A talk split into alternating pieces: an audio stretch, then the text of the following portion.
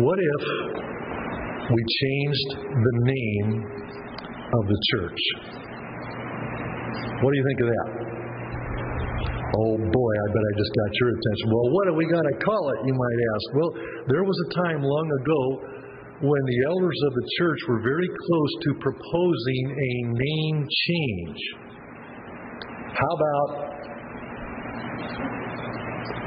Parkside Christian Church? That's what was on the minds of the leaders. Since many people came from outside the borders of Clarence, and since Christians seemed a generally understood better term, and since we were located next to a park, it all made sense. Parkside Christian Church. But things happened and other matters pushed that name change thing down the list of priorities, and it's been forgotten until I just brought it up. That's just where it stayed. Some churches are named after people, right? Moody Bible Church, the famous Moody Bible Church in Chicago. Randall Baptist Church, right over here on Main Street. St. Patrick's Cathedral, to name a few. One church had an issue with their sign. The letter S fell off of their sign, and this is what it said Ain't Peter's church. Ain't Peter's church. Nope. Hilarious. Now, our guys, our Wednesday morning group would see that and repair that right away, but I don't know how long it took to repair that one, but that's pretty funny stuff. Halfway between Bolivar, Missouri, and Buffalo, Missouri, lies the town of Halfway, Missouri. And as you might guess, there's a church there known as Halfway Baptist Church. Yeah, it's a real thing. And I assume there's a, a halfway high school and a halfway police department and a halfway barbershop, etc. You can take it from there, man. You can have a lot of fun with that name, can't you? I uh, used to live in Big Flats, New York, between Corning and Elmira, New York, a little town called Big Flats. And there was a Big Flats pizza shop. I mean, it's just like, and one time there was a competition for Miss New York State, and the girl who entered from our region was called Miss Big Flats. Yeah, it's a real thing. It's crazy. I love names like that. My friend Gary uh, was a minister at the Pleasureville Christian Church near Louisville, Kentucky. Buffalo has a church called, I got to read this now, Walls Memorial African Methodist Episcopal Zion Church. That's a mouthful, isn't it? Wow. Well, we've been looking at word pictures of the church found in the New Testament because we're trying to learn what God wants us to be, and the pictures really help us understand. We've looked at things like kingdom and the body of Christ and the family of God, and we're new citizenships. We have a new citizenship, and uh, we're a building that God's putting together. I'm going to read a short verse for you today from 1 Timothy and let you see the word picture there, okay? I'm just bringing this on you this morning. This is what Paul writes to Timothy. Although I hope to come to you soon, I'm writing you these instructions so that if I am delayed, you will know how people ought to conduct themselves in God's household, which is the church of the living God, the pillar and foundation of the truth. Well, there's a word picture for the church. How about we change our name to the church of the living God, the pillar and foundation of the truth? All those in favor? No, every time you take a vote, there's people who disagree with whatever you're voting on, so then you have the name, and you know, just don't vote. It sounds a bit arrogant, doesn't it? The church of the living God, the pillar and foundation of the truth. As if, who do they think they are? I mean, are they the only ones that are the pillar and foundation of the truth? Don't we have some of that ourselves? It's kind of a lofty name. It sounds almost exclusive. Are you a member of the church of the living God, the pillar and foundation of the truth? Well, I want to say yes, but gosh, that sounds kind of like an exclusive club, you know? I don't, want to put other people down. It is quite a title and quite a mission statement and quite a standard to live up to, isn't it? The church of the living God, the pillar and foundation of the truth. Here's the context Paul had to quickly leave Ephesus because he was a wanted man. He went up to northern Greece temporarily to a safer place, and it was from there that he wrote this letter back to Timothy. While he was a wanted man and felt rejection, at the same time, he was very hopeful. He was like a gardener who plants small seeds in the month of May with the hope that a couple months later there will be a harvest. Uh, you know, when you plant a garden, there's weather issues and there's animal issues and there's disease, and it seems like those little plants will never produce anything. But gardeners are eternal optimists, aren't they? I plant, I water, God gives the increase. That's how it works. There's a lot of life in those little seeds and lots of promise. And remember, Paul said he was planting the church of the living God, the pillar and foundation of the truth. Heads up, you guys, the term living God is something that God is very proud of and wants you to know. He's not like all the other gods around here, okay? He is the living God. It's 169 times mentioned in the New International Version of the Bible. 169 times. In case you forget, He's not like those stones. He's not like those pieces of wood. He is the living God. And of course, when He says, I'm the living God, it means you aren't. Neither are you. Just be quiet. Stay where you are. Uh, Paul planted this little garden in what appeared to be very harsh soil. Uh, Ephesus was a, the proud home of the temple of Artemis. Uh, the Romans called uh, the same Artemis in their vocabulary, they call it the goddess of Diana. Same thing, different cultures and language. The legend was that a meteor fell from the sky into the city of Ephesus, and the legend says that the meteor was shaped in a small version of a human being, a female human being. And the citizens of Ephesus believed they had been visited by a goddess. And in her honor, they built this magnificent temple that became one of the seven wonders of the ancient world. And this all happened about 800 years before Jesus arrived on the scene. And so this made Ephesus the center of worship for Diana. And much like Mecca today in Saudi Arabia, it resulted in annual pilgrimages. People went to Ephesus to see this temple and to do worship. And Ephesus became Sin City way long before Las Vegas was ever born.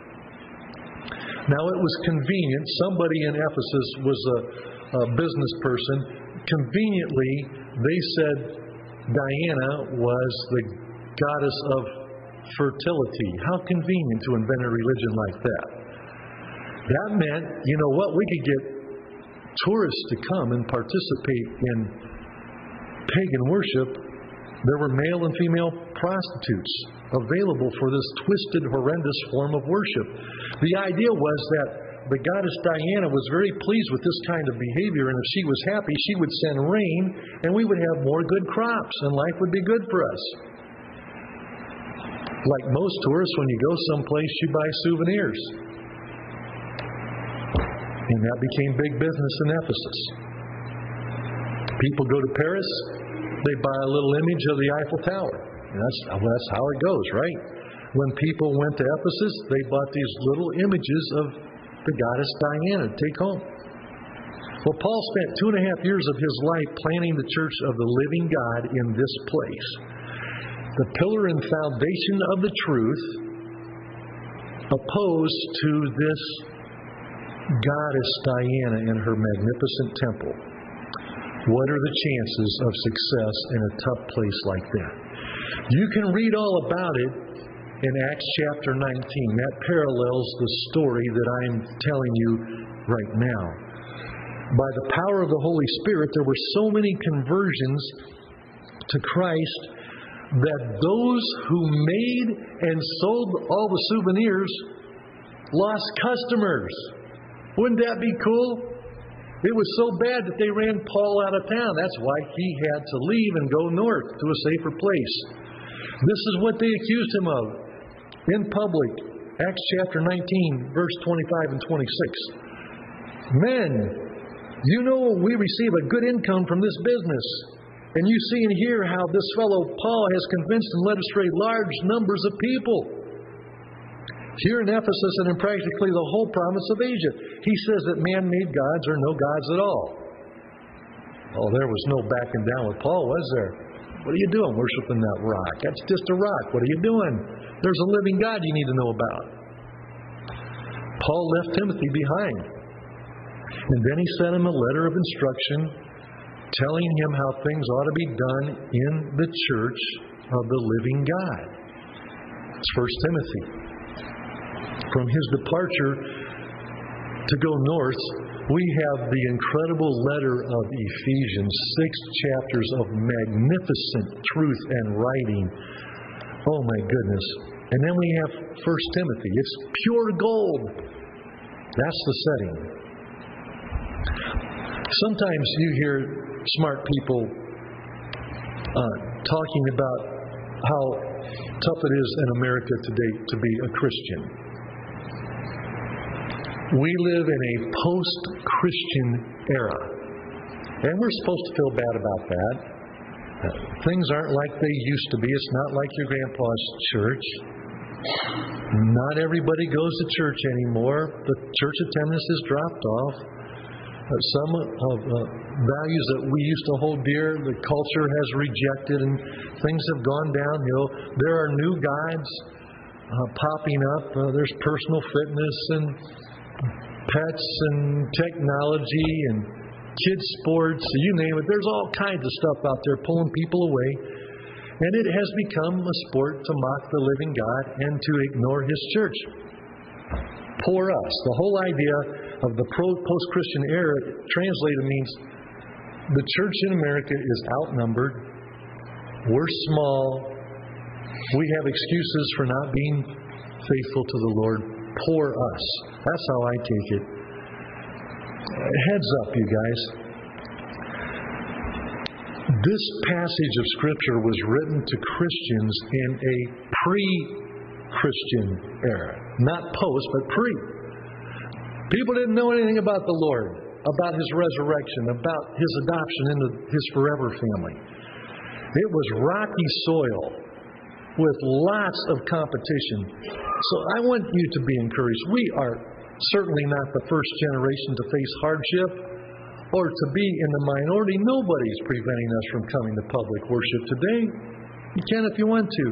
I'm sure, from my experience in travel around this world, I am sure that millions and millions of Christians around the world would be very happy to take your spot this morning in your post Christian era and enjoy the freedoms and delights that you have in Christ. So, no excuse for us. The light shines in darkness, it always has. That's what the Lord intended. We shine best when it's dark. So let's shine. The church in Ephesus managed quite well not because of some great strategy or because of excellent leadership or because of some magnificent speaker, but because it was the church of the living God who is active in the lives of his people. He, he works among his people. That's what he does. We see it here all the time. The church is a garden growing against the odds. It may look like you're surrounded, like that song goes, it may look like you're surrounded, you're surrounded by God. Jeremiah 32, God says to Jeremiah in a pretty big pickle, He says, uh, Is anything too hard for me? Go ahead, ask. Anything too hard for me? Bring it on. Okay, let's continue with this word picture of the church of the living God, the pillar and foundation of the truth. Because when he said that, it meant something to Timothy and all the believers in Ephesus. They quickly caught the wordplay that we miss. The Temple of Diana, again, was one of the seven wonders of the ancient world. It was a magnificent place. Today, it's not so much that.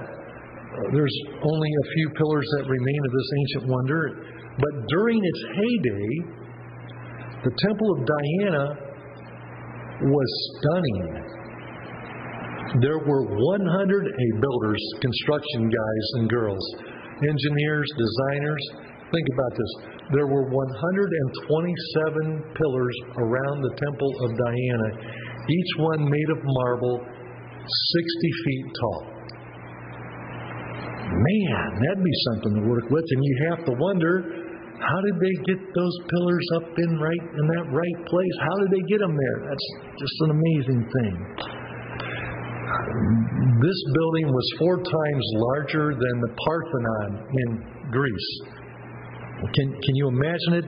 This temple was held up by these pillars and it was kind of on a hill, so it was visible to people far away. I hope you're beginning to see the contrast here. The church of the living God versus a temple that's centered on a stone formed in the shape of a human being. The pillar and foundation of truth, as opposed to these 127 pillars holding up a lie.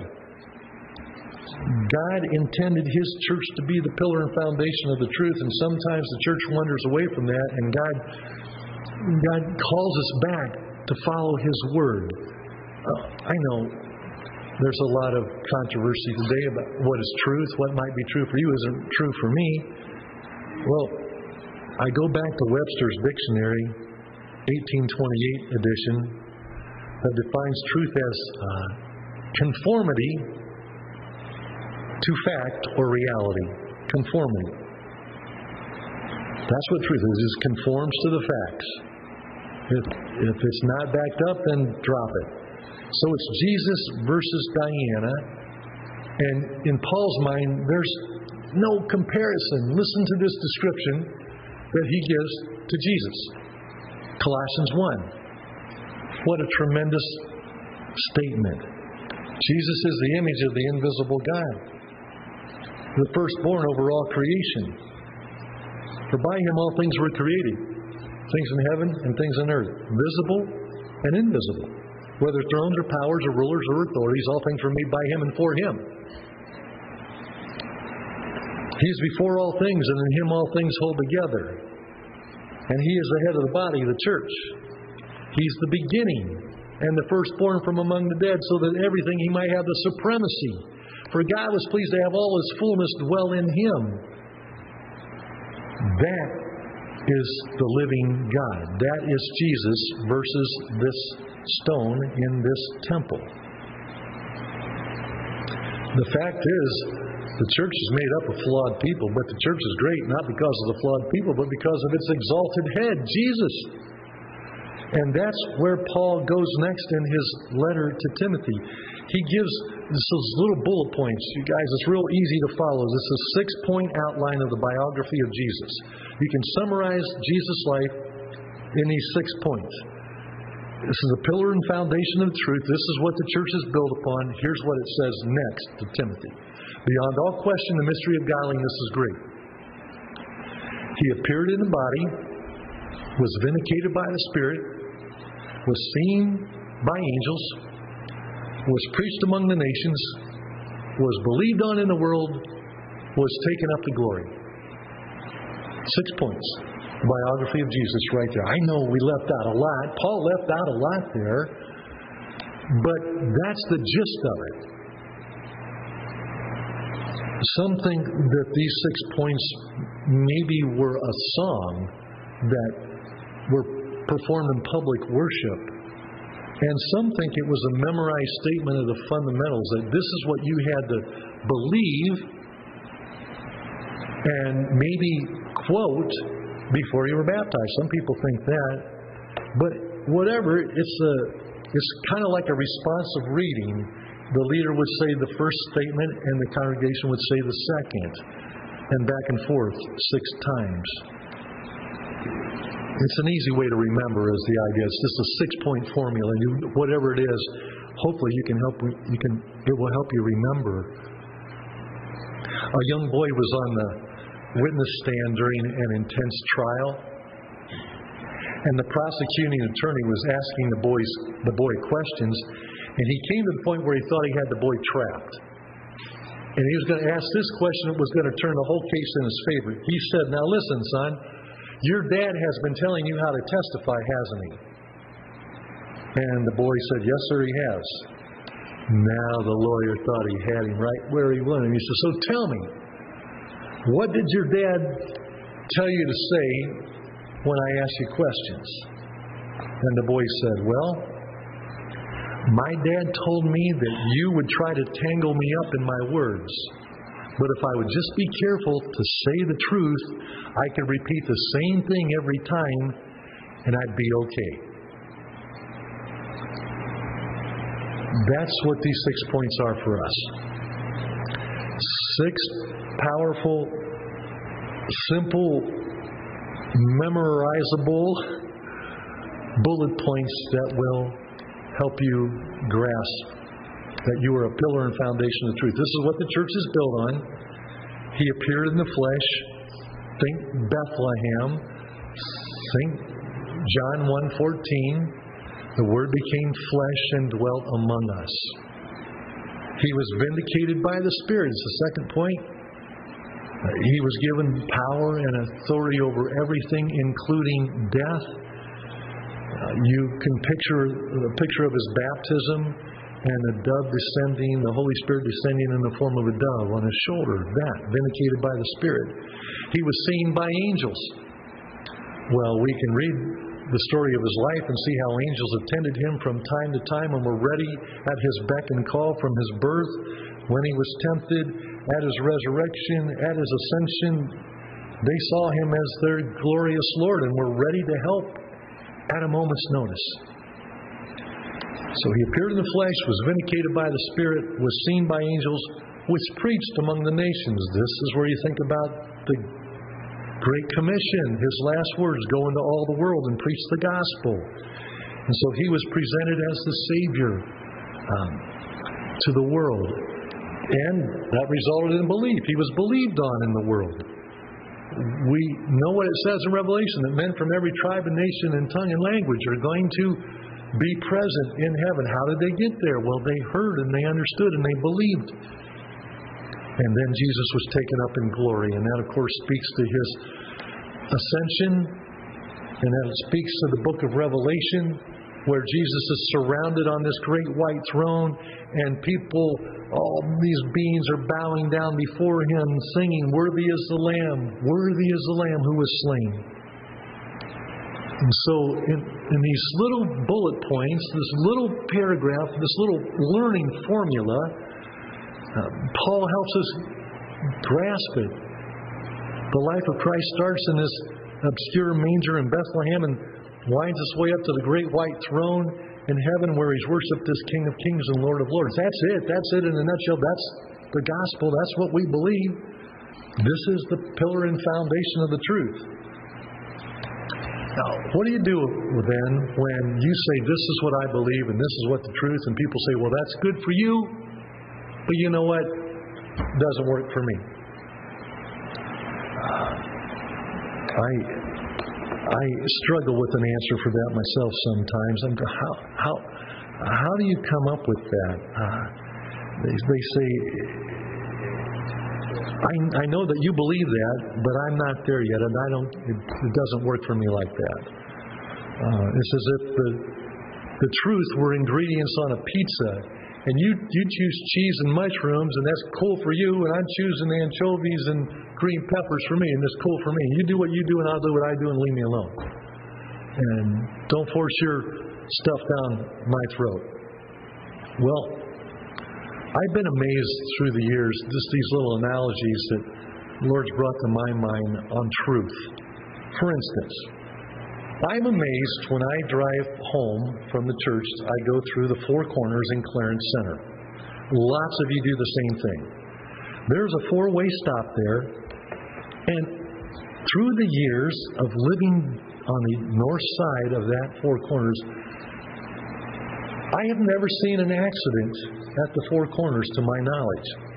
Probably there's been one. I just never noticed. Everybody, everybody stops there. The young drivers and the old drivers stop there. The school buses stop there.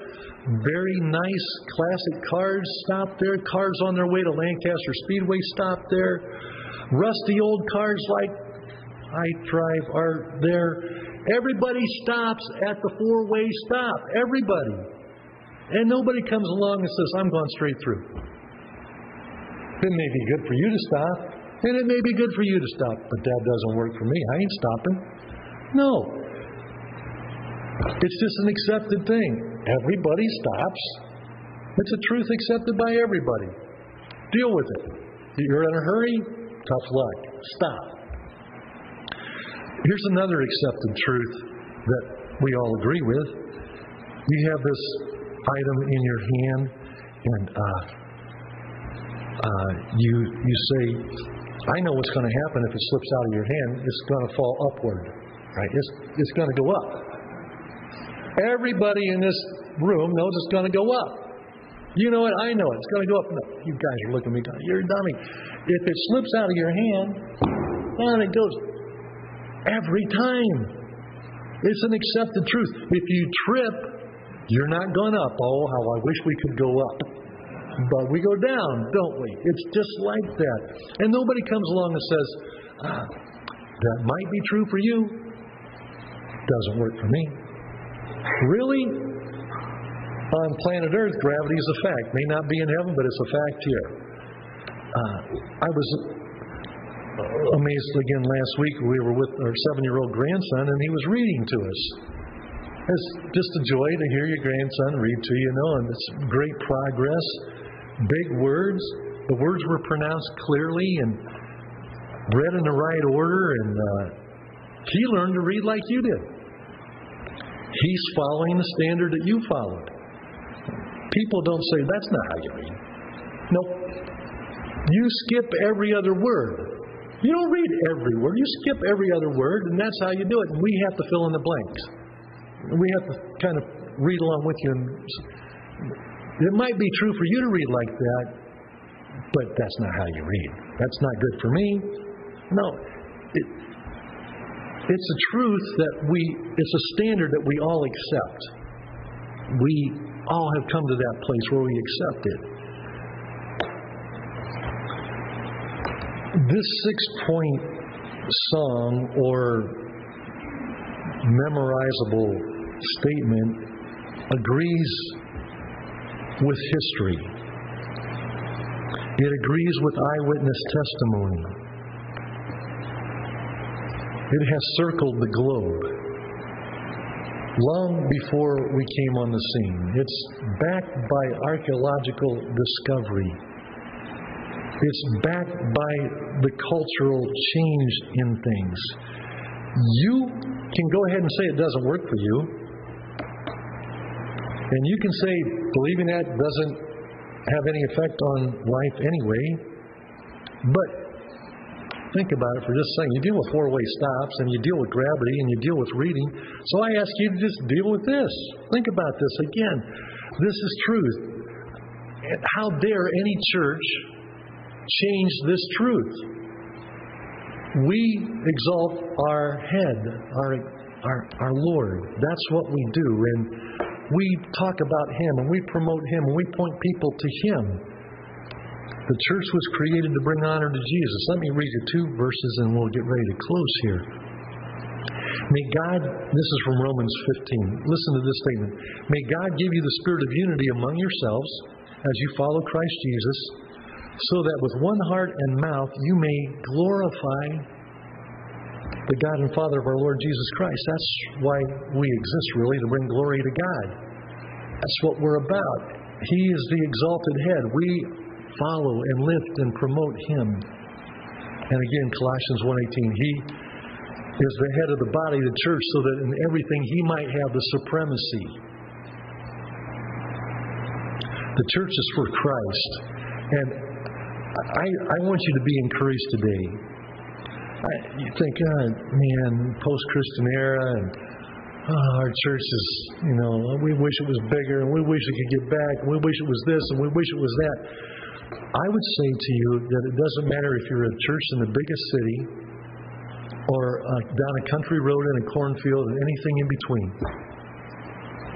If you are honoring Christ today, you are the church of the living God, the pillar and foundation of the truth. Hundreds and hundreds of people in the pagan city of Ephesus gave up following that lifeless idol of Diana and started following the living God. They traded the lie for the truth. They found a new identity and a new purpose. Everyone knew Diana's temple was supported by those great pillars. Paul used that word picture to say, you know what? This church, this ragtag group of people that formerly worshiped Diana, have been transformed and now they're being held up by Jesus Christ. And the church is the same. The church is a pillar that holds Jesus up for the world to see. And so, how we behave, how we deal with uh, hurt feelings, how we resolve conflict, how you extend forgiveness to other people, how you serve other people, you shine. You're holding up Christ. When the church speaks the truth in love, you become a pillar and foundation of the truth. So I want you to be encouraged today. Don't hang your head and say, Poor us. Are you kidding me? You're the church of the living God. You are the pillar and foundation of the truth. Be encouraged. If you would like to talk about these matters and you'd like to be part of the church of the living God, He did all the hard work already. All you have to do is trust Him, submit your life to Him.